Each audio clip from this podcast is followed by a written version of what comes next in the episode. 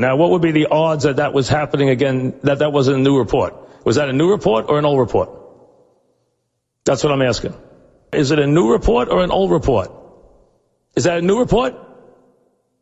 Or we don't know?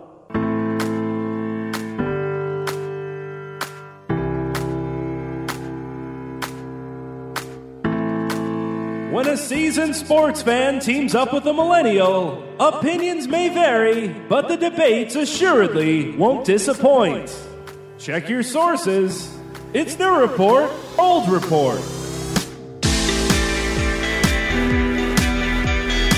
Here's your hosts, John Lund and Al Renauto.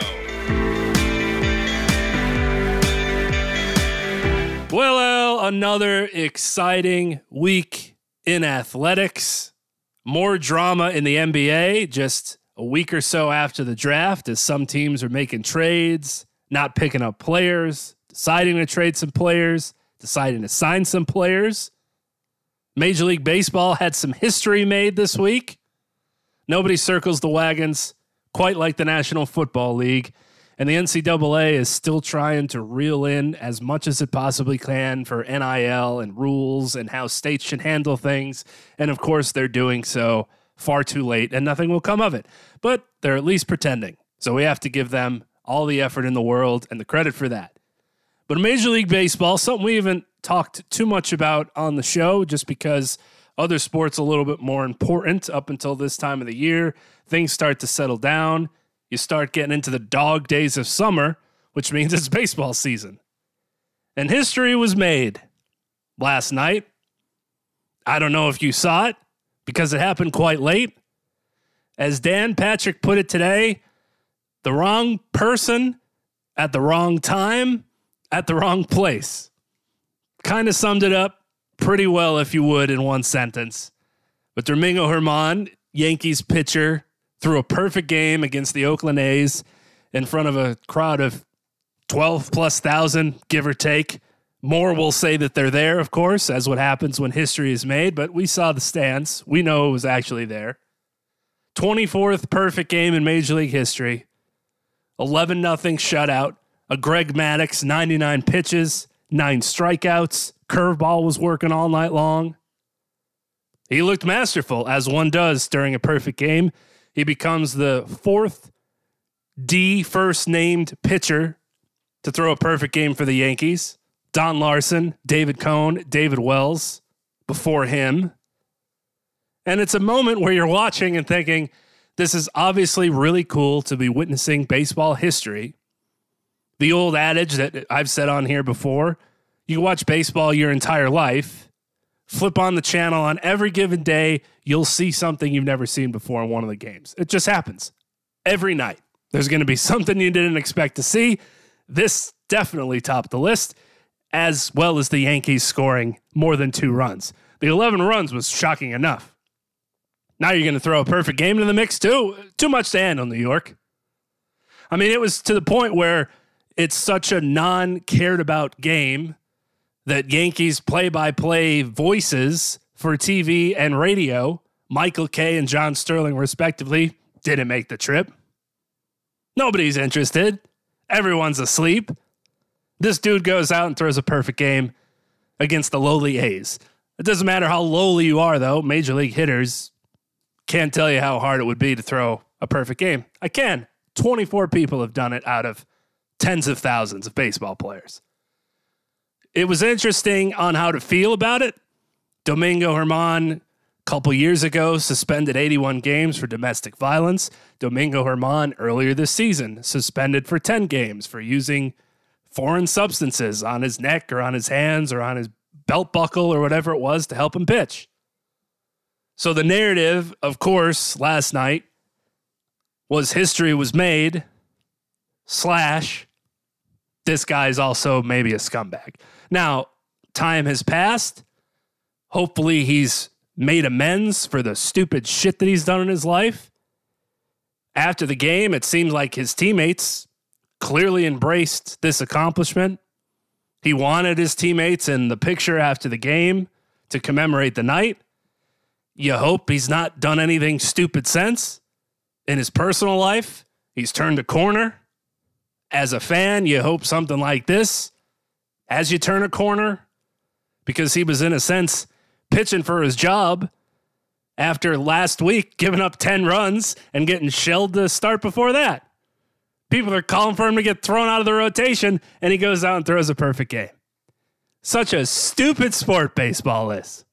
I'm watching this happening. I'm on the phone with my parents. My father's a Yankees fan.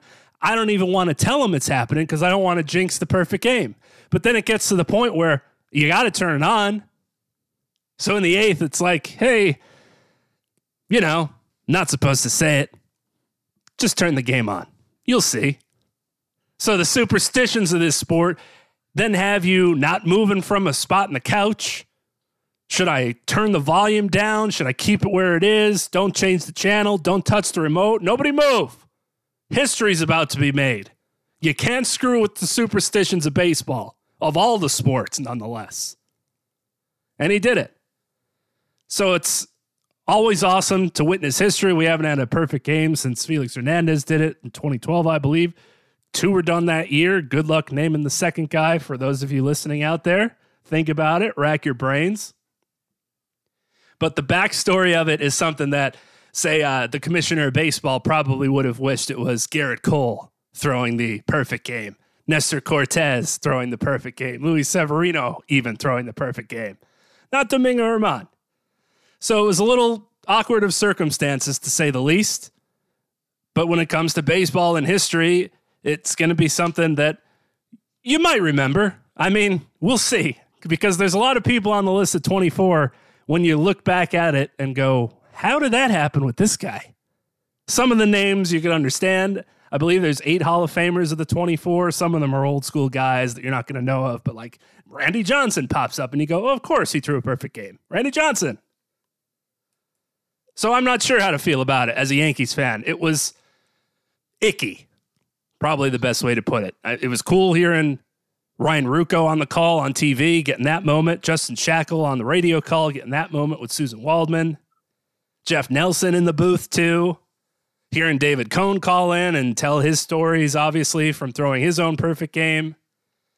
But then the off the field stuff, you kind of feel like, ah, we were calling for this guy's job last week. Ah. Icky is the best I could put it. I don't know if you could find me a better word, Al. Well, let's just say it comes from a guy with a checkered past, including this season. Um, it's an odd. It's it's simply an odd scenario. It's a simple. How else can you look at it? Um, Germán was first of all, it's a great accomplishment. There is no doubting that, regardless of the fact that it's against one of the worst teams we've seen, certainly this century, uh, if not in the last fifty years. They're hideous, but it's still Major League Baseball. Uh, barely, but it's still Major League Baseball. Uh, obviously, it's in Michael Kay and uh, the uh, the legendary uh, John Sterling's contracts to not have to go to Oakland, and more power to them for to pull that off, so they don't have to you know announce in that dump. And there was probably mostly Yankee fans there, but this is a guy who won what do you 19 games, 18 games in in 2019 before the suspension. Then comes the domestic violence suspension. So obviously, I'm not going to say bad guy, but I'll let you be the judge. Certainly, bad thing. Guy did a bad thing. Make him a bad guy. I don't know him from bag of beans. I don't know anything about him. I just know domestic violence, good pitcher, suspension, back, cheater. Every time the guy goes out there, he's got the crap all over him kicked out of the game. What are you thinking? You know, it's it's on your uniform for the whole world to see. After you already got canned once, well, what are you thinking? Just you know. So, what is my impression? Not the sharpest knife in the drawer. Let's start there. Last night he was great. Last night, you know, he was perfect. Twenty fourth time in the history of the sport. I go back to Sandy Koufax's in 1965, which is his second last season, his fourth and final no hitter, which was his perfect game, of which I still have, courtesy of my late uncle who lived in California, my uncle John, sent me the 45. Look those up, folks. They are one song, single playing records with a flip side that has a second song. Those are called 45s. That's what I grew up with. Is what singles would come out on versus an entire album. And he sent me the 45, which had Vin Scully's call of the final inning of Sandy Koufax's perfect game. And that was 65. Then the next one was Catfish Hunter, uh, the legendary Jim Catfish Hunter, legendary Sandy Koufax. But Jim Catfish Hunter for the A's, 1968, uh, who later on became the Swinging A's in three consecutive World Series. And then there wasn't one for another 13 years till 1981 when Len Barker pitched in no no and became nicknamed Len Perfect Game Barker because there had not been one for 13 years. Uh, he did it for an awful Indians team, and his career was obviously uh, not terrific, mediocre, uh, to say the least. Uh, except for that game, he had some good years, but obviously Koufax, the greatest pitcher I've ever seen, Catfish Hunter, world champion, Hall of Famer, uh, huge free agent signing for the Yankees. And there have been great pitchers who have pitched him since. Obviously, you mentioned Randy Johnson. Nolan John Ryan had a seven no hitters, never had a perfect game. Uh, of, of, course, the Yankees that you mentioned, uh, both of which I watched on TV. I watched Randy Johnson's perfect game against the Braves on TV. I watched uh, David Wells and David Cone, both of which you probably watched. Uh, I watched El Presidente, uh, Dennis Martinez, uh, have his when he was with the Expos. I believe he had it in LA against the Dodgers, if memory serves me correct. Tom Browning had one for the late Tom Browning, had one for the Reds. Uh, a left hander who had a decent career, but not a great pitcher. And, uh, you know, obviously the kid from, from Seattle uh, had his, and he was a very good pitcher for a long time. And he had his at a pretty young age. Uh, Felix Rodriguez. So we've seen quite a few. Dallas Braden, pretty much a, a matter of fact kind of pitcher, nothing remotely resembling uh, an above average major league career. Again, mediocre. So it comes in all shapes and sizes. Some guys just have their day. This was his night against an awful team. He was in complete control. Two three ball counts, I believe and you know the one was three one, and that to me was the most pressure packed two pitches of the game. Three one and three two. Got to throw a strike. A's helped him out through really good breaking balls. Would they have broken down and out of the zone? You got to be a gutsy umpire to call it uh, with a perfect game on the line. Uh, but he got the outs, and the Yankees made the plays. And I talked to Steve Torre tonight about what the or who has the most pressure. And you know, my thought process was, except for the three ball counts, when you when you really have to wonder, you know, I wonder what he's thinking right now. Is he is he even thinking? How much is he thinking perfect game? To me, it's all on the infielders. You, you, outfield, you misjudge a ball, it goes as a hit. You slip and fall, it goes as a hit unless you flat out drop it, which I mean, how often does an outfielder just flat out drop a ball? But the infield, man, you know, you see boots, you see tough hops, you see you know guys go to backhand, it comes off uh, uh, off the heel. So to me, all the pressure was on the infielders, and they made all the plays. Some hard hit balls, some tough ones. They made them all clean. They made them all nicely. One in the bottom of the eighth where the throw was a little wide. Uh, that uh, Rizzo stepped to the uh, the foul territory slash home plate side of first to make a nice play on and, and showed his footwork. That preserved it. And then a very you know, matter of fact one, two, three, ninth and uh, El Perfecto. So 99 pitches, blasted in his last start. So he's gone from uh, obviously the valley to the peak. He went from the bottom of the barrel uh, to the top of the charts within two starts. We'll see where he goes from here because obviously his career has now literally been a magical mystery tour, plain and simple. But I watched it. Uh, it was cool. Yes, it's against the A's, but it's still a perfect game. Yes, they suck. Uh, they're bad of, of you know in terms of epic proportions, but people don't remember when I watched the David Cone perfect game. Which one? Refresh my recollection. Which one was against the hideous Expo team before they moved to Washington? Was that Cones or Wells? Because they were in back-to-back years. Um, that was an awful team, an absolutely awful team, and it was about 100 degrees. I was watching it at uh, at my mother-in-law's, and he was in control the entire game. But that Expo team was absolutely abysmal. I think that was Cone's perfect game.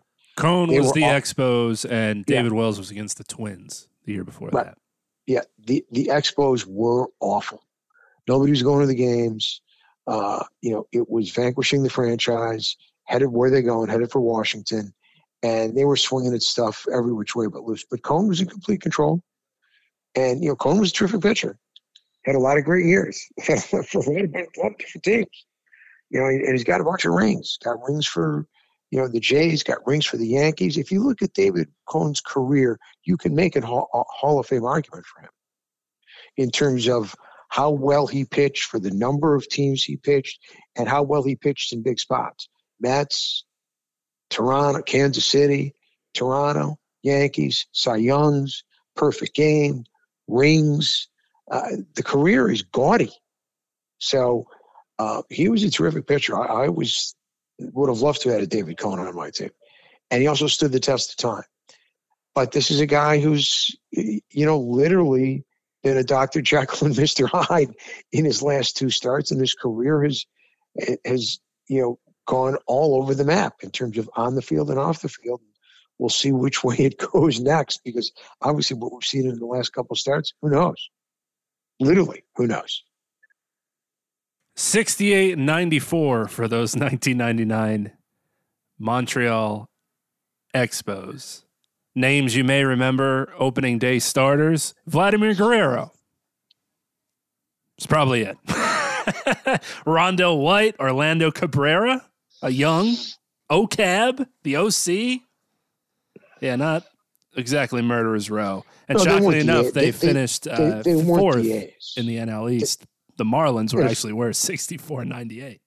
They go. weren't the A's. They weren't the A's. But 35 games back of the Braves, who won 103 games in 1999. You know, the, the the A's are in literally a league of their own,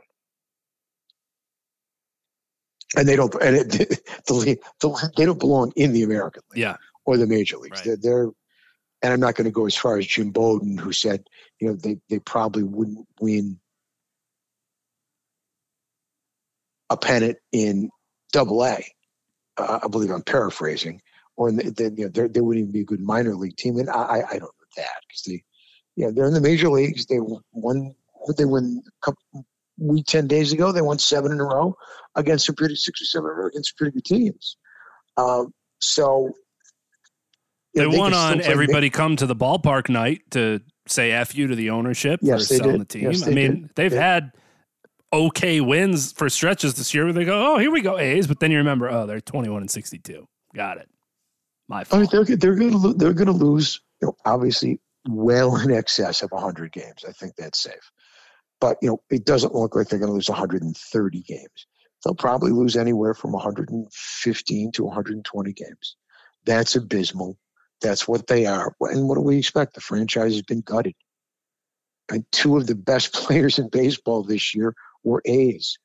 Right? They're starting in the All Star game, but they're starting for the Atlanta Braves.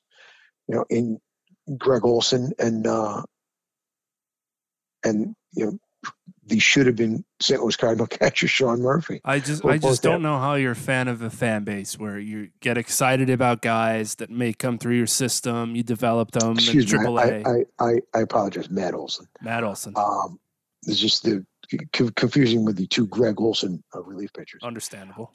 Um, but they're both having phenomenal years. Couple and, you years, know, they're gone. Always. Atlanta sent Atlanta sent over a bag of balls and some pine tar, and uh, you know a couple of checks. You know, maybe 20, 30 grand. Who knows what else? Some Gatorade, um, and and they got both players along with you know, their little leadoff guy who's going to steal 50 bases and you know hit 240 for his fourth team in uh, in four years, and some potential decent minor league pitching prospects for two All Stars in their prime, in their prime, because they knew eventually they were going to have to pay them. Yeah. like everybody eventually got to pay them. And as soon as they get to Atlanta, they sign extensions uh, because Alex Anthopoulos is, along with probably Andrew Friedman.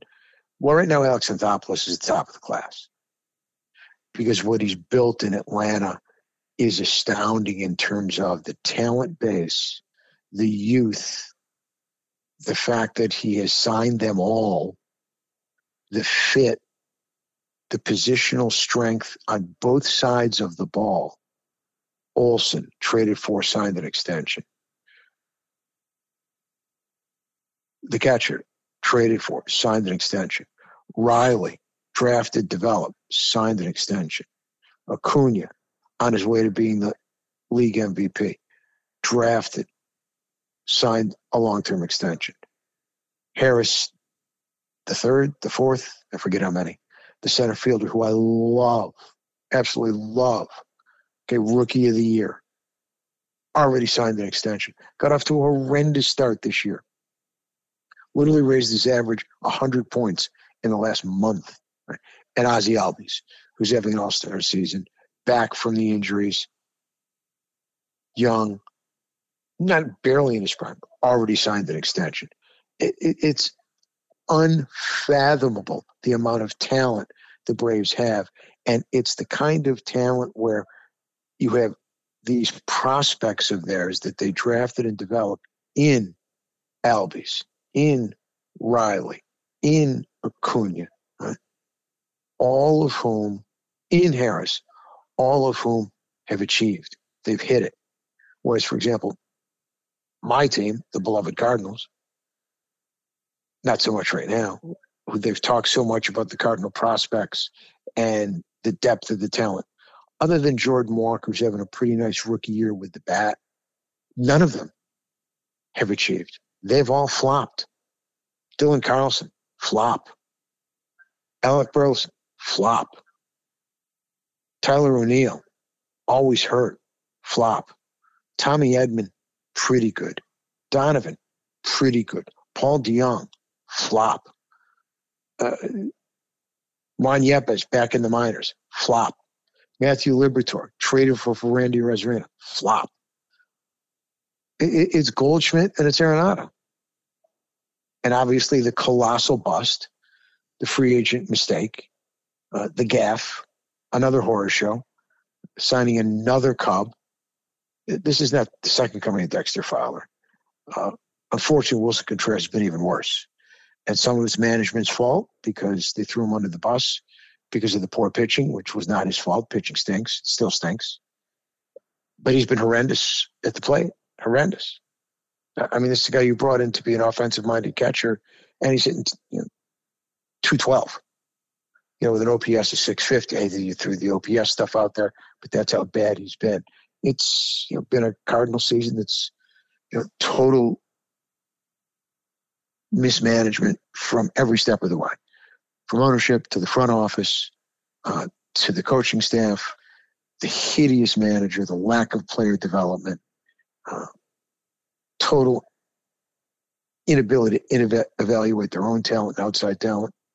They need a complete facelift, not so much from the players, but they need the entire organization ripped to shreds. And the owner just won't do it because of the love affair with uh, with the hideous John Mozeliak, who is the most negligent, and incompetent team president or executive and the most reviled executive in all of sports. And here's the way I look at it you Yankee fans are constantly complaining. And look, I understand why. You're way back, you're used to winning, but you are winning.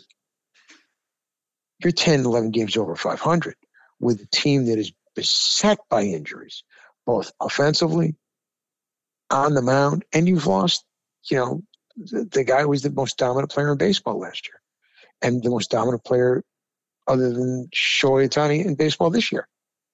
And you've lost him now for what looks like it's going to be a very, very extended period of time. But yet the Yankees are still absolutely in the in the playoff hunt. Yes, they're way behind Tampa, but Tampa's having an extraordinary year. And they're behind the Orioles. And so are the Orioles have an extraordinary year. We saw them coming. but We didn't think they'd do this. But they're right there with Toronto. They're in the hunt for a wild card. Absolutely. You don't have to worry about the Central. They're in the hunt right there with Houston, right there with California. Wild cards up for grabs. The Cardinals, on the other hand, are in a miserable division. And yet, not only are they mired in last place, they've been going back and forth with Colorado as having the worst record in the National League. This is for a team that was the odds on favorite to win the division. They are the most disappointing, underachieving team in all of baseball, and it's not close. Yes, the Mets are underachieving. Yes, they have a bigger payroll. But the Mets are in a terrific division. And the Mets are getting worse every night. But the Mets are in the division with the Braves, the Phillies who have bounced back and are now you know on a roll, the Marlins who are having a terrific season. The Cardinals are in the division where the Reds are a couple games over 500, and they're leading the Brewers, who you know go back and forth, and the Pirates who you know lose 10 in a row and then you know win seven out of eight, and the Cubs. They're in the second worst division in the sport, if not the worst, you know, along with the American League Central and they're awful. And they're playing. Oh, you watch the Yankees; they don't play awful baseball. And they got guys you never heard of playing good baseball. Cardinals are just awful, absolutely awful. It's been a nightmare for Cardinal fans everywhere. No one can believe that the manager still has a job, but the team president is still running the show. But he rules with an iron fist, and Bill DeWitt, who's the Cardinal owner, if he's got pictures of him or what the deal is. But uh, you know, it looks like fans are finally starting to not go, and that's really the only thing that would ever force Bill DeWitt to make changes because the Cardinal and Cardinal ownership, everybody's all about money. We know that they're all loaded. But for the Cardinals, it's literally most importantly and first and foremost, it's about money. It's not about winning. They want to make as much money as possible and put a team on the field that's just good enough to find a way to get in the postseason by spending as little as possible. And their player development has fallen off the map, and we've seen it just by looking at the success of players when they left the Cardinals. Adolis Garcia, given away, all star. Randy Arozarena, given away, all star. There's even a kid in Washington who was awful for the Cardinals an outfielder by the name of Lane Thomas, who couldn't his way of a paper bag. He's having a better year for Washington than any Cardinal outfielder. We see it everywhere you look around the major leagues. Um, so the Cardinals, if they had any brains, they'd look into their mirror and realize we need to make changes. Because uh, you know, since Jeff Luhnow left that organization and went to the Astros to build that team into a World Series champion, regardless of the cheating that went on, he built a great franchise, as we can see, because they're still achieving when he won the World Series last year. That's all built by Jeff Luhnow, folks, who was a young Cardinal executive who helped build the Cardinals after Walt Jocketty left and was succeeded by John Mozeliak. Everything with analytics and the um, international scouting and development, that was all the baby of Jeff Luhnow, who built it. It excelled. He left. Then he went to Houston. He built that. Fortunately, you know, because of what transpired in Houston, he was suspended for a year and he's not come back to the game. And the Cardinals organization has basically fallen apart since he left. And the Yankees, to their credit, as much as I despise them, you should be pretty happy you know, I mean, you, you can't be disappointed with the team's play in terms of the injuries that they have had to deal with to their regular positional players, their starting staff, and their bullpen. You've got to be pretty pleased with where they are in the standings. I mean, correct me if I'm wrong. I mean, how can I have any negative counters after you just laid out the state of the St. Louis Cardinals? All my problems are just small, little ones compared to the whole franchise crumbling to the ground after such renowned history. I wonder why David Freese told him to get lost. He doesn't even want the Ring of Fame. Forget it. I don't want to be part of this. It's just nitpicking decisions where the collective fan base basically said when they happened, this isn't going to work. And then when it hasn't worked, we basically said, who would have saw this coming? So there's just been frustrations as why did you think Josh Donaldson was going to be an answer? Why didn't you go and get somebody that actually plays the outfield as a real life position and not just throw random guys out there every game and hope that they don't get the ball hit to them like it's Little League? Why are you putting the entire weight of the offense some nights on one person? And then when that one person stubs his toe against a wall that shouldn't have been around a Major League Baseball park, now what That- happens? They don't have an answer I for that. I don't disagree with Cashman mistakes, but my point is, despite all that, Despite all that, they are playing. I mean, you look at their record. What are you going to say negatively about it? Compared to other teams like you're mentioning, you know, the Mets, for example, Mets fans in New York want to kill themselves.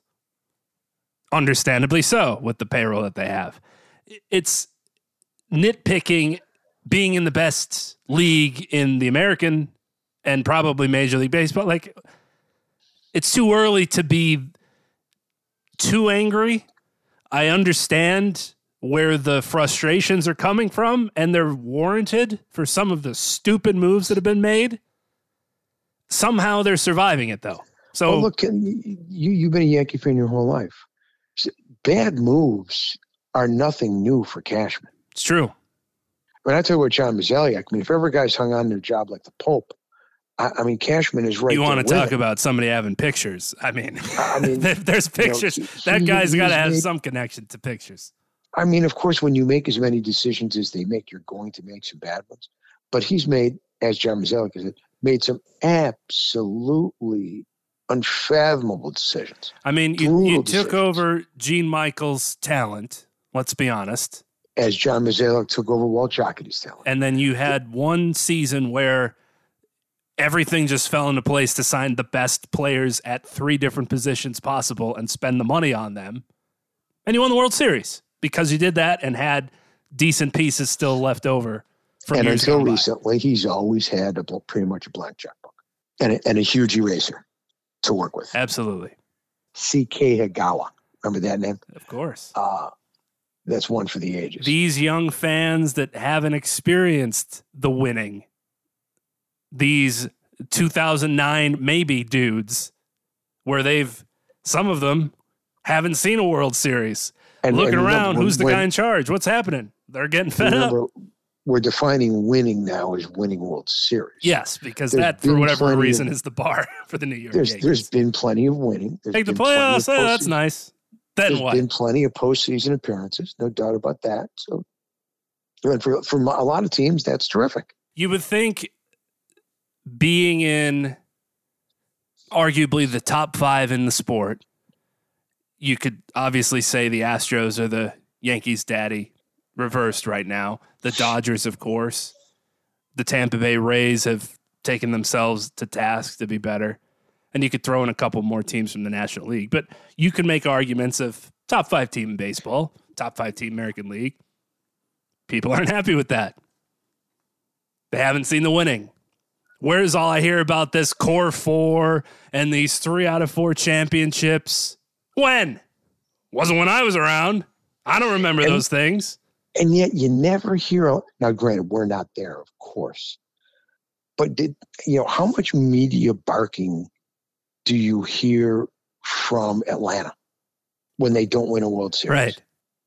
And it's been some time until recently, obviously. But before that, they were still making the postseason, but it was when's this going to happen again? It was, going it was on? the press. You know, it was the press who talked about all the you know Bobby Cox division titles and no World Series. It's going to be the And it was- Yankees. And it, and it was the press who talked about uh, the Dodgers and all the division titles and all world championships. But you didn't hear really any barking from within the organization. You didn't hear a lot of barking from the fans because I think they always know that they were well managed and well, you know, in, in terms of how they were constructed, what they did with the, the, you know, the Braves. They don't have blank checks. Granted, they don't have an owner. You know, they're they're they're owned by you know stockholders, but it's been a very.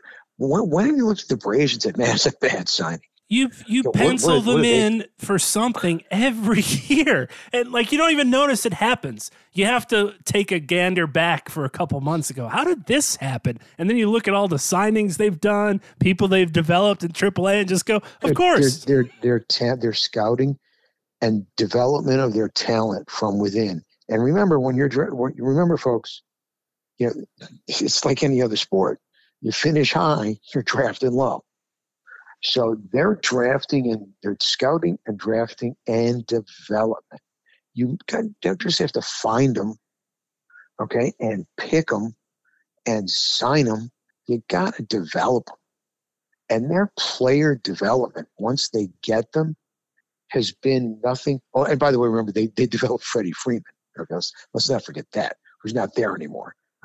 Uh, is fabulous, and Alex Anthopoulos has just done a brilliant job. Right now, he is past Andrew Friedman in terms. I mean, the the, card the, the, the Cardinal trade, you know, the impossible dream for me, you know, is John Mozeliak for for Andrew. Excuse me, Alex for Alex Anthopoulos. Um, Alex Anthopoulos is. I mean, when you think about these players that he signed to long-term deals, his entire infield, with the exception of the shortstop, he lost his uh, Dansby Swanson, his all-star shortstop, who signed as a free agent, and he replaces him with Arcia from within the organization. And oh, by the way, who's the starting shortstop you know, for the National League? Arcia. It, it it's amazing. It really is. it's like a video game. The player development part. It's like they went into the settings, jacked everything up so that that would Excellent all be handled. You wouldn't have to worry about franchise mode, the contracts, the extensions, everything was handled so you could just play the games yourselves. And then the video game would actually do the other moves. and the the patience they have with the players, the, the coaching at, at, at all levels to see these players come up and be ready. Spencer Strider, you know, looks like he's been pitching in the big leagues for five years. Uh, it, it's phenomenal. I mean, Harris is a brilliant center fielder. Acuna is probably the best player in the National League. You know, it's astounding. Absolutely, Albies is terrific. Riley is just a thumper and uh, you know a solid third baseman. Uh, they're going to be good forever. it's as simple as that. They're going to be good forever, and you know they're not afraid to buy out arbitration years. Uh, they're not afraid to go out and make trades. You know the trades they made with the A's for Olson and Murphy uh, were fabulous trades to get young guys in their prime and who were very good on the defensive side of the ball. First base, terrific behind the plate, one of the two or three best catchers in the game. And they signed them not when they're 30 or 32, they signed them to big deals for guys who are 25 and 26. And they buy out arbitration years, and they're not superstars, but they sign guys who have the opportunity to get better and make those contracts look like bargains. Riley. I mean, the, the Albies contract was, I mean, it, you would think she was signed with a gun to his head, you know, the extension. You know, the Acuna contract's like he's making three or four, three times, I think, what Albies is making. And that's a bargain. Uh, it's, it's remarkable. It really is. And I'm talking about Thunder. They just crush the ball up and down the lineup everywhere you look. You just, there's, there's no, you, you literally cannot take a breath against that lineup. It's off the charts. And they are right now the best team in baseball, period. And that's with all due respect to Tampa, who's very good, uh, but much better at home versus on the road, where they're basically a touch over 500. The Braves are maulers everywhere they go. everywhere they go. It's you know just hide the women and children. they are just you know sirens go off in the outfield you know to hide the kids. They are just um, um, a, a bomb squad. To and they're athletic. Acuna, Harris, Albies, uh, you know, the the way they run the bases. And they've got nerve to have players that enjoy playing the game. They'll celebrate accomplishments. They'll be happy when they hit home runs. Hate to see that. Having a good time playing baseball. They've got a handful of guys that enjoy the game. Isn't that what you're supposed to be doing? Some would say, but others no. Act like you've been there before. You know, they won, what was it, 14 straight division titles to like 2005. And then you thought, okay, water always finds its level. Let's relax. You know, they'll be in the hunt, they'll win a couple, but eh, okay, everything calms down eventually. And now, what do they have? Five in a row? you know, off we go. You're looking at who they have on the roster for the next 12 years. Not easy to think they'll do it again. And remember, Alex Anthopoulos, when they won the World Series, didn't have those guys. There were people saying the trading deadline, they're packing it in. Remember, they're, and he goes out and he trades for Duvall and Soler and Rosario. Soler's the MVP of the World Series. Rosario's the MVP of the NLCS. Rosario's still there. Soler's long gone. Duvall's long gone. But he brought those guys. Joc Pederson, he brings those guys in, all, all four of them, and boom, out of nowhere, brings them all at the trade deadline. But he's an attorney who on field DH combo, and they win a World Series because all these guys are hurt. This it's astounding, absolutely astounding. That's Major League Baseball in a nutshell, folks. All Star game is upon us, folks, with a lot of young new fans. Voting, yeah. A lot of guys won't be playing. Injuries, whatnots. But we'll turn it on. Aaron Judge goal for return. How long can you survive without him? the goal, don't you love this about the Yankees as well? How they handle the injuries, where they'll just kick the can down the road as long as humanly possible before it eventually gets leaked or the player slips or the somebody will say something. This was just a, a sprain, no problem. Couple weeks, ten day IL. He'll be okay. It's his toe. It's just a toe. He's got nine others. He'll be fine. And then, oh no, he tore ligaments in the toe. We don't even know if he'll be back this season. What? From that, running into that, the wall and making a catch? This is what's happened? On that load bearing right foot. Goodness gracious. Right the perfect game happens with Domingo Germán, and who's like a a broken carousel horse trying to get himself out to the celebration. Little ginger Aaron Judge celebrating with his teammates. Now that could also well, be I, I, let me not go crazy because people know I'm hurt. But my goodness, how does this happen? I would not be surprised if he's done for the. I'm not trying to be a naysayer, and I don't wish this because obviously, even though I despise the Yankees, as a baseball fan, you want to see a guy that great play. You don't want to lose out on what you don't want him to lose out. And as, as a selfish fan, even though again I, I don't want the Yankees to win, no disrespect to you, um, but I still want to see him as a fan. I want to see him hit. Right you know, I want to see if pitchers try and get him out. I want to see him attack. I love the way he plays. He's a fabulous player. He's a great outfielder. Excellent base runner. He's got a huge arm. Does everything the right way. Um, but you know, kicking a concrete wall, running into a, con- a concrete slab. Uh, even the mighty has fallen, and you know Sergeant Hulka and the big toe has reared its ugly head. Uh, I just from the outside looking in, how is that going to heal without surgery? And he's he's not in a boot. I mean, I don't know how much that helps when you have foot injuries or ankle injuries, but you see the people either on crutches with that boot, and it's supposed to keep everything stabilized, and that helps whatever grow or heal.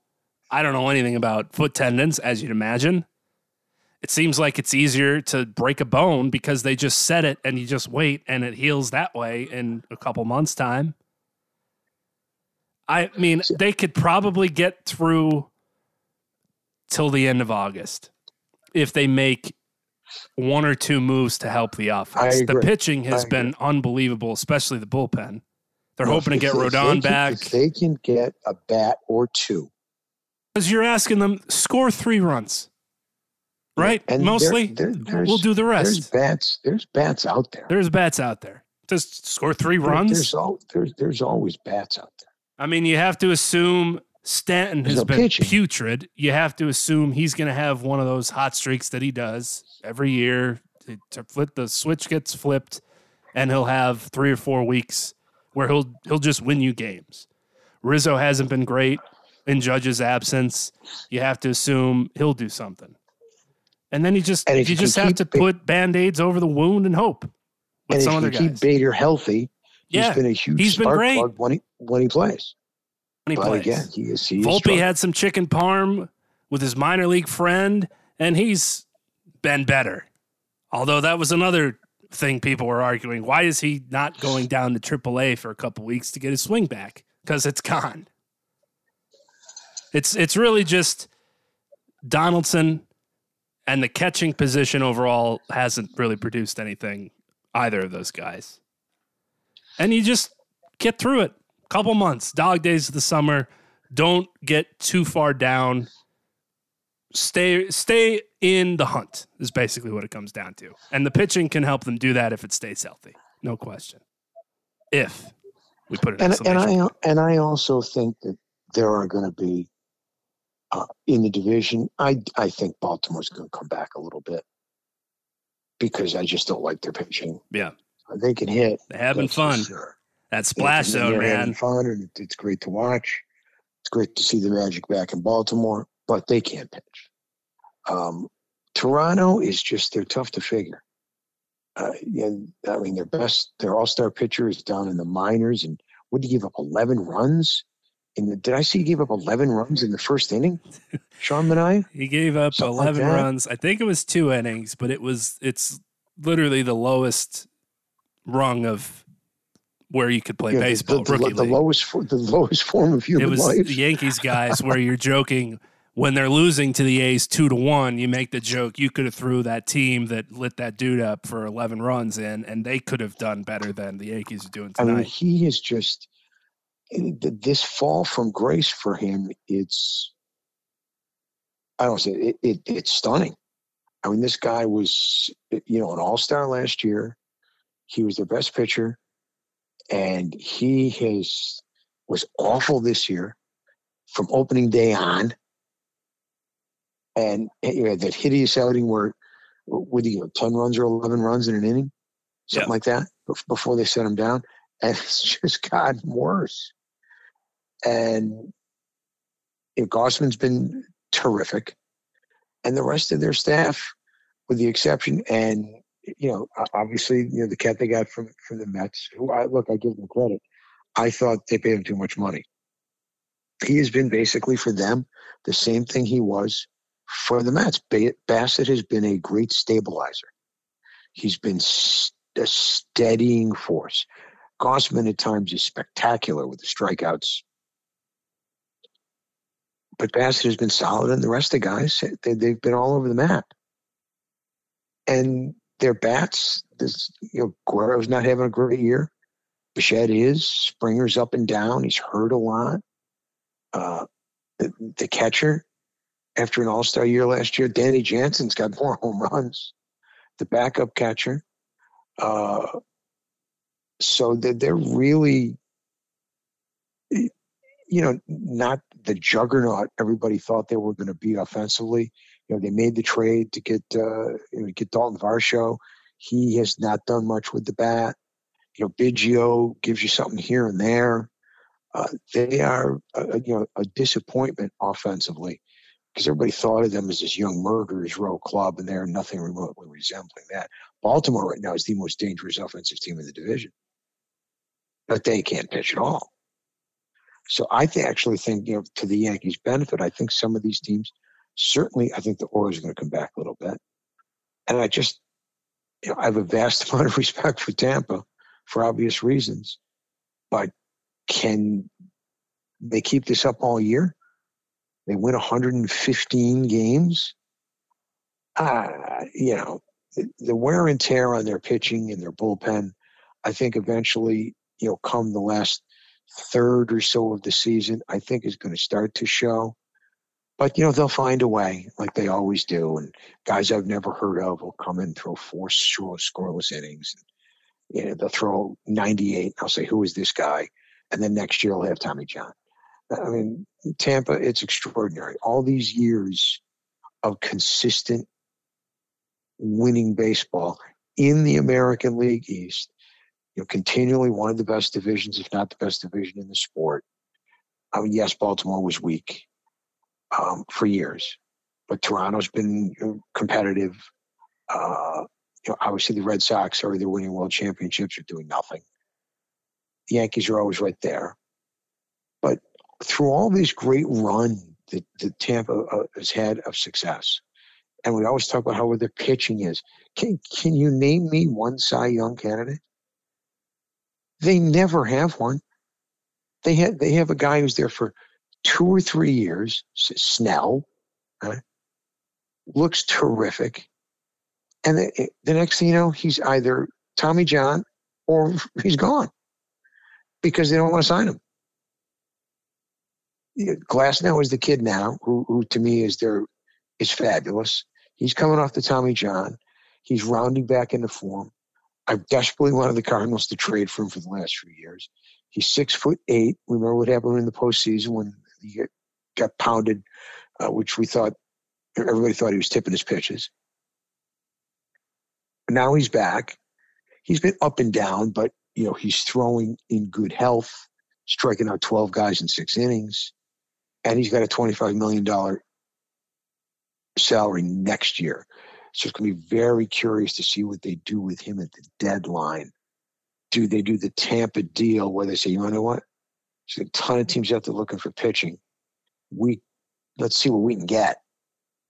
Unload the 25 million for next year because you know how badly do we need him? So it's really going to show how much they want to win a World Series because Glasnow is a guy that you know you put in that he's not your ace right now because how well they, you know, McClanahan has pitched and you know, other guys. But there's you, you put him in a short series in the two or three hole behind McClanahan, it's going to be a tough team to beat.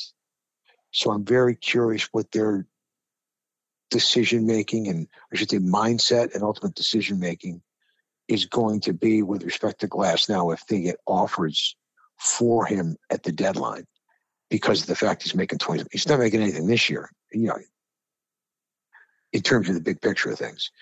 Um, salary wise, it's a decent salary, but it kicks in next year to the huge salary. So uh, to me, that's going to be one of the most curious, um, intriguing decisions of the trade deadline is what is their mindset with respect to Tyler Glasnow. Of course, if he remains healthy. I'll save the NBA for you. Things are getting floated around with Kyrie Irving potentially wanting to meet with the Suns and Kevin Durant, which is preposterous Please. to think about. Please. James Harden is going back with the Sixers, so they could potentially trade him. That would be, I think he's requested a trade from three teams in the last two and a half years, so that's exciting. Chris yeah. Paul is going to be a Warrior for now. Porzingis to the Celtics. So definitely storylines to talk about there. As free agency starts tomorrow. That's right and we'll see what our Lakers do. Obviously, the main goals in the offseason so far have been to, uh, you know, obviously they put the offers out there to Reaves and Hachimura, Uh, so they are now officially restricted free agents, and the Lakers can match either both. Uh, will they keep Russell? It looks like they might. And uh, if you can't get Fred VanVleet, uh, I understand it. And you can always decide to do something later on with guys who are signed. The question is, you know, what are they going to do with Malik Beasley and the Mo Bamba contracts? Are they going to try and move those uh, to trade for, uh, you know, somebody at, at a, a, an equal salary, like a two for one kind of scenario? I've heard they have interest in Brook Lopez because uh, they do need size. I've heard they have interest in Bruce Brown, which I think would be a great acquisition. My personal fave, I've got the hots for Donte DiVincenzo, who has renounced, you know, his uh, or opted out of his $4.7 million deal with Golden State. The Lakers could sign into the mid level, which is about 12 million. I love the idea of DiVincenzo or, or, or Bruce Brown. I love the idea of Brook Lopez. Um, we'll see what happens. You know, if they're able to bring most of those guys back and supplement the roster with, you know, one more quality big guy and a shooter, a, a versatile shooter like a Bruce Brown or Donte DiVincenzo, who are young. Brown's 30 ish, but DiVincenzo's only 25. Remember, we like to stay with youth. Let's not get old. Let's not get old. We ran that we ran that route once and it just was abysmal. It was an embarrassment. We want to be able to compete to go to the finals. To compete to go to the finals, you don't want to be a seven seed anymore. You want to be, you know, an, an upper seed. Now, West is tough, but still, it's it's a, it's on it's in a lot of flux. And if the Lakers can get continue to get younger and more versatile, a lot of people like what they did in the draft. I saw the Indiana kid a lot. Um, he's young, but he's got a world of talent, and people are raving about his potential. I did not see any of uh, you know the kid from from Pepperdine. Literally, I did not see him play one game. So we'll see what they you know what they do as, as free agency becomes official tomorrow. There are some guys I know that were interested. There are guys who went back. They're interested in Naz Reid, uh, who went back to the T Wolves. So uh, it, it's going to be a very interesting off season. You know, the vagabond Harden and you know his partner in grime, Irving. We know are just going to simply go for the most money. I mean, Kyrie say whatever he wants. He's taking the most money, and that's Dallas. And I think you're going to see the you know the Gagger. I think uh, Harden is going to wind up with the Clippers. That's what I think. It's the only team to me that makes sense. Uh, whether they deal Paul George uh, in that in a three way with Philly and the Knicks, I I could see Paul George finding his way to New York. You know, if the Knicks give up, um, what's the kid from Duke, whose name always escapes me, the first round draft pick, the lefty, JJ Redick. Oh, RJ Barrett? I could see RJ Barrett and, you know, maybe Quickley and something else. Not that you want to give up Quickley. Uh, you got to obviously got to match up the money. But I could see a scenario where the Knicks trade make you know, two young players and bring in Paul George because uh, they need another scorer. Or would they move Randle in that deal? But I don't think they would want Randle. Um, I think the Clippers would. I, I could I could see him on the Clippers. I could just see him on the Clippers. I don't know why, uh, but I just don't think he fits anywhere else. He want to go. He wants to go back to Houston. Why would Houston want him? I know the owner loves him, but you know he ruined the franchise once. He obviously said he wants out of Philly. You know what he wants to do? He wants out of Philly, and here's the route he's going to take. Philly doesn't want to pay him fifty million a year, so he's going to opt into his one-year deal. He's going to they'll work out a trade, and then after the one year, or as soon as permitted, he'll sign an extension. You know, for more money. It, it's just because that's what it's always looked like. It's all about for Harden and Irving. It's all about the money. Because how can you believe what they say? It's everywhere they go, they change their mind. You know, girls entitled to change your mind. You're not into these guys. They, they change their mind like I change underwear, you know, once a week.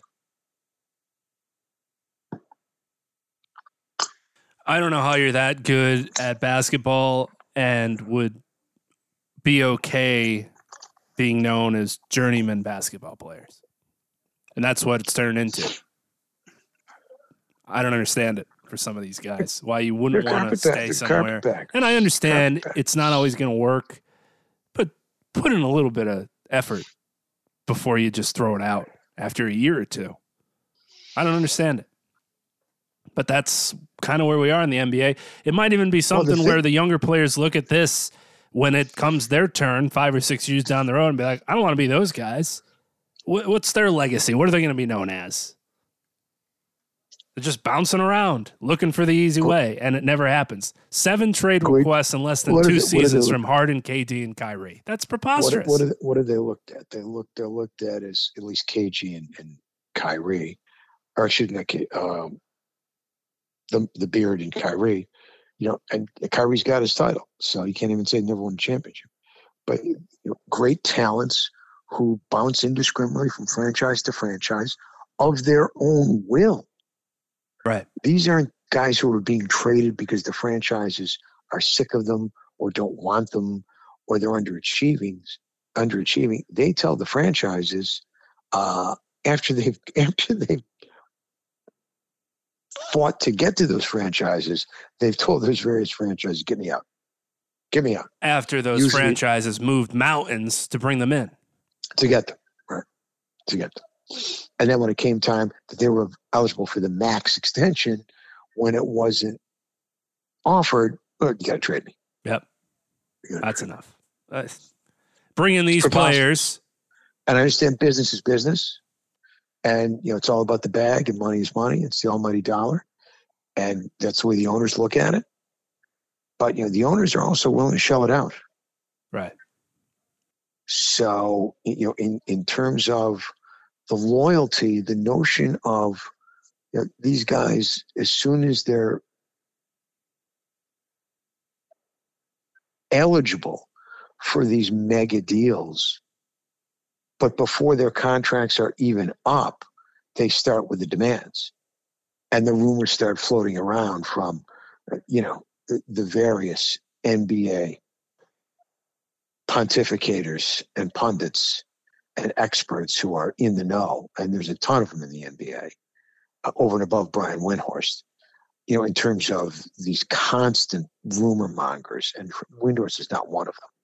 He's an excellent reporter, but you know, Shams, you know, who's just constantly with rumor after rumor after rumor after rumor.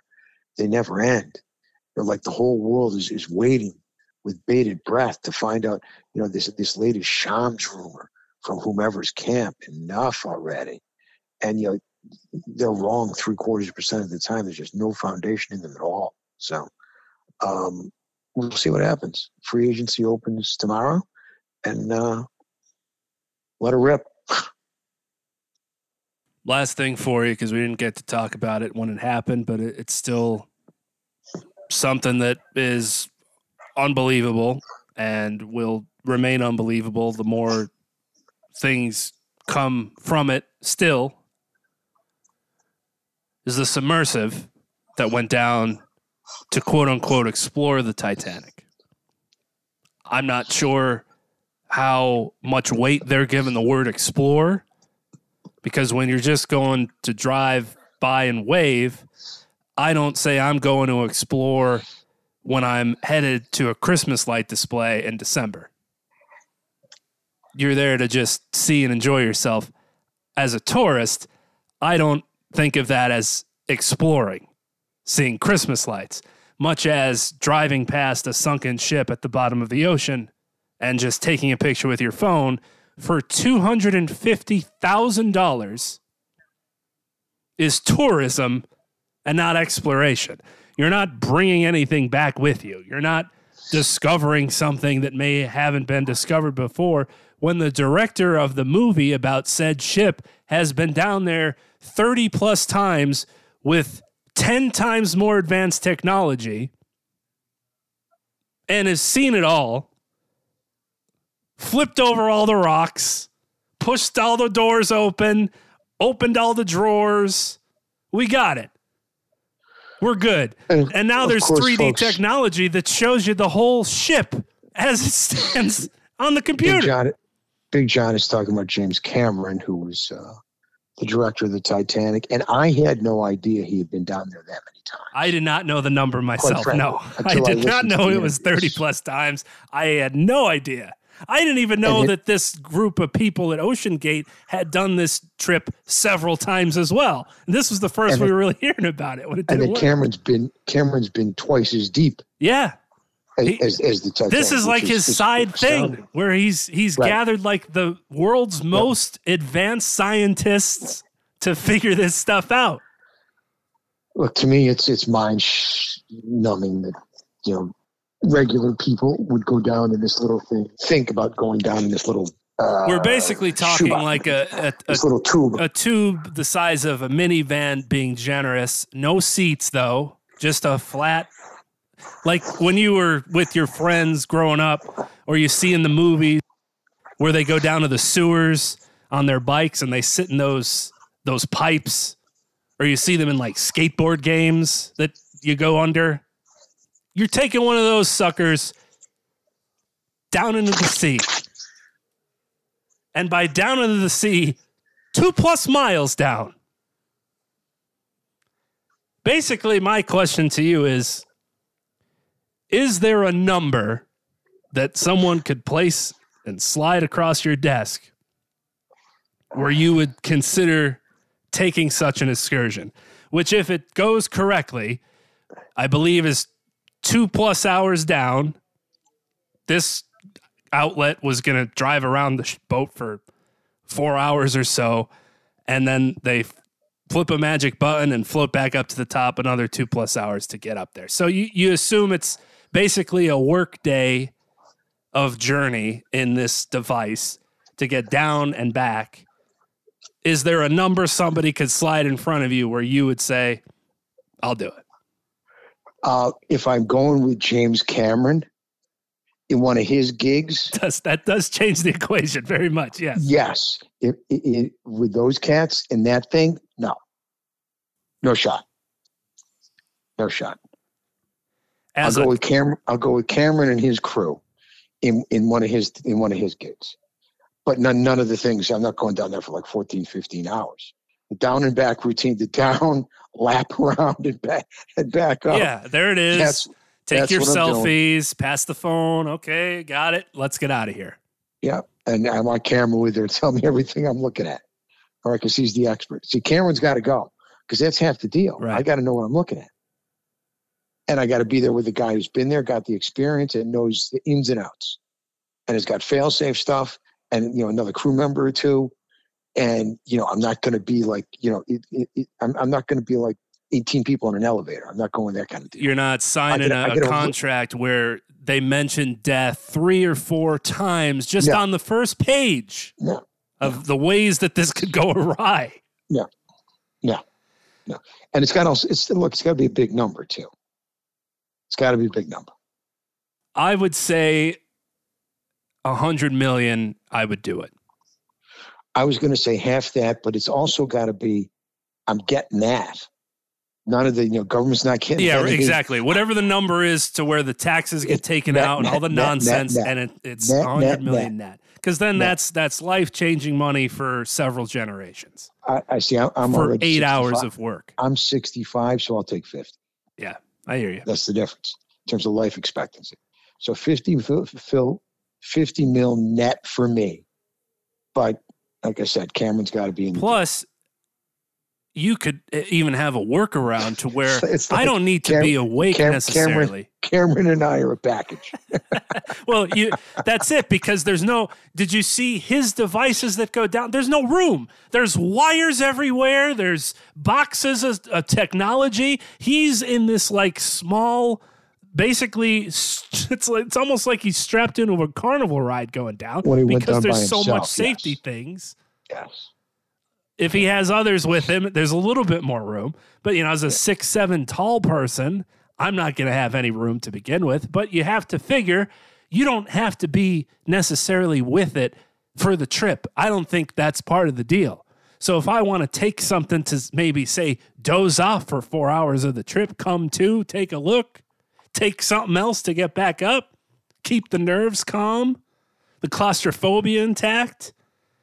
And if you're doing that and things go awry, there's, I don't think people realize when this was getting reported and days were going and, well, there's only X number of days of oxygen left or X number of hours. And you start getting to the point of, well, maybe this really went south. When as soon as the news broke, I said, they're done. Well, we lost communication two hours down. Yeah, that's it. Whatever happened, they're done. happened. They're done. There's no, oh, maybe they're still down there. They got, they got stuck in the ship and they can't use whatever, like they can't deploy the sandbags so this thing floats back up to the surface? Oh They're no. stuck, stuck in a sand. This thing was over when you lost communication, man. And when people were reporting, we're not sure if we'll be able to find the human remains or even remains of the boat, the ship, the submersive. Human remains might be hard. Yeah, no shit, man. you know the pressure down there? The only positive thing is if this goes south for you, you're not even going to know or have a second or a millisecond to think that things are going south because Well, it happens so I- fast it's I- over. I, I hope it, you know, it was such a tragedy. I hope, you know, it, it was incredibly fast and like lightning, so they didn't even know what hit them. But, you know, if I hate to say this, i- i- if the guy went down with his father, if I'm a mother, there's no way you're taking my son down there. Nope. You're not taking my son on that thing. thing was the Yeah, the aunt guy that, that just- they interviewed and said he, he didn't want to do it, but it was Father's Day and his dad really liked the Titanic, so he went with him. Nope. Don't think so. Yeah. It's like going It's golfing with your buddies. You go ahead. We'll stay home, bro. You go ahead. Tragic. So yeah, it's tragic. And the internet, you missed it because you're not on the old Twitter machine. But when stuff like this happens, you know, these people have perished pretty much right away. And the internet's having a field day making jokes about all Well, of it. that's look. The internet is a vast wasteland. It's good it's jokes though. That's the unfortunate thing. I mean, It's- there's it's- some good jokes to be made about I this. understand, but yeah, that it, it it's a wasteland of human wreckage. That's what the on the ocean floor and and on the internet. and and that is why I am not and him. look. What I like to have people talking about Al from White Plains Sports takes. You know, when I, if I was tweeting away, but you, what would I get done in life? Because I'd be stuck on there nonstop yeah. responding to people who tweeted about me. And th- that's what I have this for. That's what I have, you know, MDR radio and, uh, you know, the starting lineup with Frank and Brian, you know, and, uh, you know, an MLB network for. The Another missed opportunity on WFAN. They stayed stayed within house. Didn't give you a call again. Well, CBS Sports didn't give you a call again. never- Well, how could I possibly, you know, be mentioned in the same breath with the likes of, you know, Brandon Tierney yeah, or Tiki one, or, or, or, or Tiki yeah, Barber. you have one more letter on your name. If you were Sal, you could have maybe got a position, but you're out. the, the, so the the buffoon that is Sal Licata, okay, the human screaming machine, bald, uh, bald eagle Sal. Uh, you know, now we have Craig Carton who left to devote his full energies, the jailbird, to the ratings suffering Carton show, which nobody watches in the morning on Fox, and you moved first things first to uh, the afternoon. It's Craig Carton is hideous. He is awful. He is a buffoon. He knows nothing about sports. He likes to think every tell everybody these great, wonderful takes of his. He doesn't know dip. You know, sorry the Lakers won't compete for a champion. Why, Craig? Well, why is that? because they got swept by the Nuggets and then played a series close to nobody played the Nuggets. Lost four games by 24 points. You know, you know, like Anthony Davis, you know, or, I got to listen to, you know, everybody's favorite blowhard, Colin Cowgirl, tell us that, you know, the Lakers are overpaying a guy. He puts up the comps in terms of their stats and puts up, you know, the former uh, Laker D League signee who we loved, who won the slam dunk contest. And he puts up, you know, a, a couple other players who, you know, are run of the mill players, but they never played the way this kid did, you know, in the postseason and with LeBron James and at 25 and got that much better that quick. They never put anything remotely resembling those kind of numbers. You put up his average numbers, all right, before he was a full time Laker. Of course, they're different. But, you know, that's clueless Colin, the cowgirl, who says, you know, the Lakers are going to trade. My sources tell me, you know, LeBron has had it with Anthony Davis, and they're going to trade him to Dallas. Okay, we're going to trade him to Dallas for what? Because he'd go, he'd be a perfect fit with Luka. Okay, what am I getting from Dallas? I'm missing something. It's like LeBron. Okay, LeBron to Dallas with Kyrie. Okay, what am I getting? What are you going to give me? Just okay, he's yours. Give me a pick. what what what are you going to give me from Dallas for Anthony Davis? Colin Coward. Give me what, what's equal value? Uh, eh, they don't have it. Oh, you want? Well, that's where it starts. We can talk about that. I'll consider that, even though we can't guard a statue. I'll think about that one, but I, I don't think that's going to happen, is it? So it, it's just again Stephen A. These guys are all the same. You know, shoot from the lip. My sources, never named. Crock of shit after crock of shit. None of it ever happens. It's just to send out a tweet. Just see what he said on Twitter. You know, Greeny, all the same. All the same. I do trust Windhorst because he puts the time in, he puts the work in, he puts the effort in. He does a great job. And there's some others. You know, I mean, Ramona Shelburne, I think, does a great job. Um, Marc Stein is an excellent reporter, uh, excellent NBA reporter. I think, you know, uh, Chris, what's his name? Uh, that does the sideline court Chris Haynes. Chris Haynes. I think Chris Haynes is getting a little full of himself. Chris Haynes is kind of like Chris Haynes is considering himself one of the boys, you know, because he's getting mistaken for an NBA player, you know, when he's out on the road. Enough, Chris. Right? Just so you know, I ain't mistaking you for an NBA player. Nine million plus people. Well, maybe the numbers dipped a little bit. New York City, and only like six of them can talk sports radio. We just got to keep recycling the same dudes. Can't find anybody else. All right. You're listening, James, let us know, man. 50 million, 100 million. Would love to go down there with you. Talk the movie, all, talk the ship. All, all, all, aboard. I do want to talk about the movie. That, I would love see, to. That would, that, that would be the entire trip. Yeah. The entire trip, I could have a distraction of talking to him about the film. Right be done. The, the, story to me has always been fascinating. I agree. What did you use maybe some Hollywood liberties with? What actually happened? I'd love it. And but before you know it, you're back up at the surface. Oh, and it's done already. You have a door to open to get out. You're not bolted in by 18 or so bolts. So even if you were on the surface, you couldn't get out of the thing. We're home already? Man, that was fast. Time flew.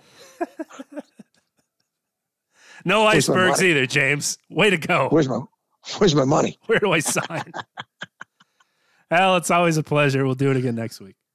Folks, everybody out there, till next we meet, uh, enjoy if you're going to have a long weekend. But obviously, with the fourth coming in the middle of the week, everybody have a great weekend. Have a safe and wonderful and happy 4th of July. From our partner, the great John Tiny Lund, I am Al Renauto, AKL from White Plains. Have a great sports weekend, everybody. We'll be back 8 p.m. Eastern Time here on Sports Radio America. You can listen at sportsradioamerica.com and interact with the show there as well, or find us on the TuneIn app by searching for Sports Radio America. You can also follow John Lund under the same handle on Twitter at London Bridge. Thanks again for listening.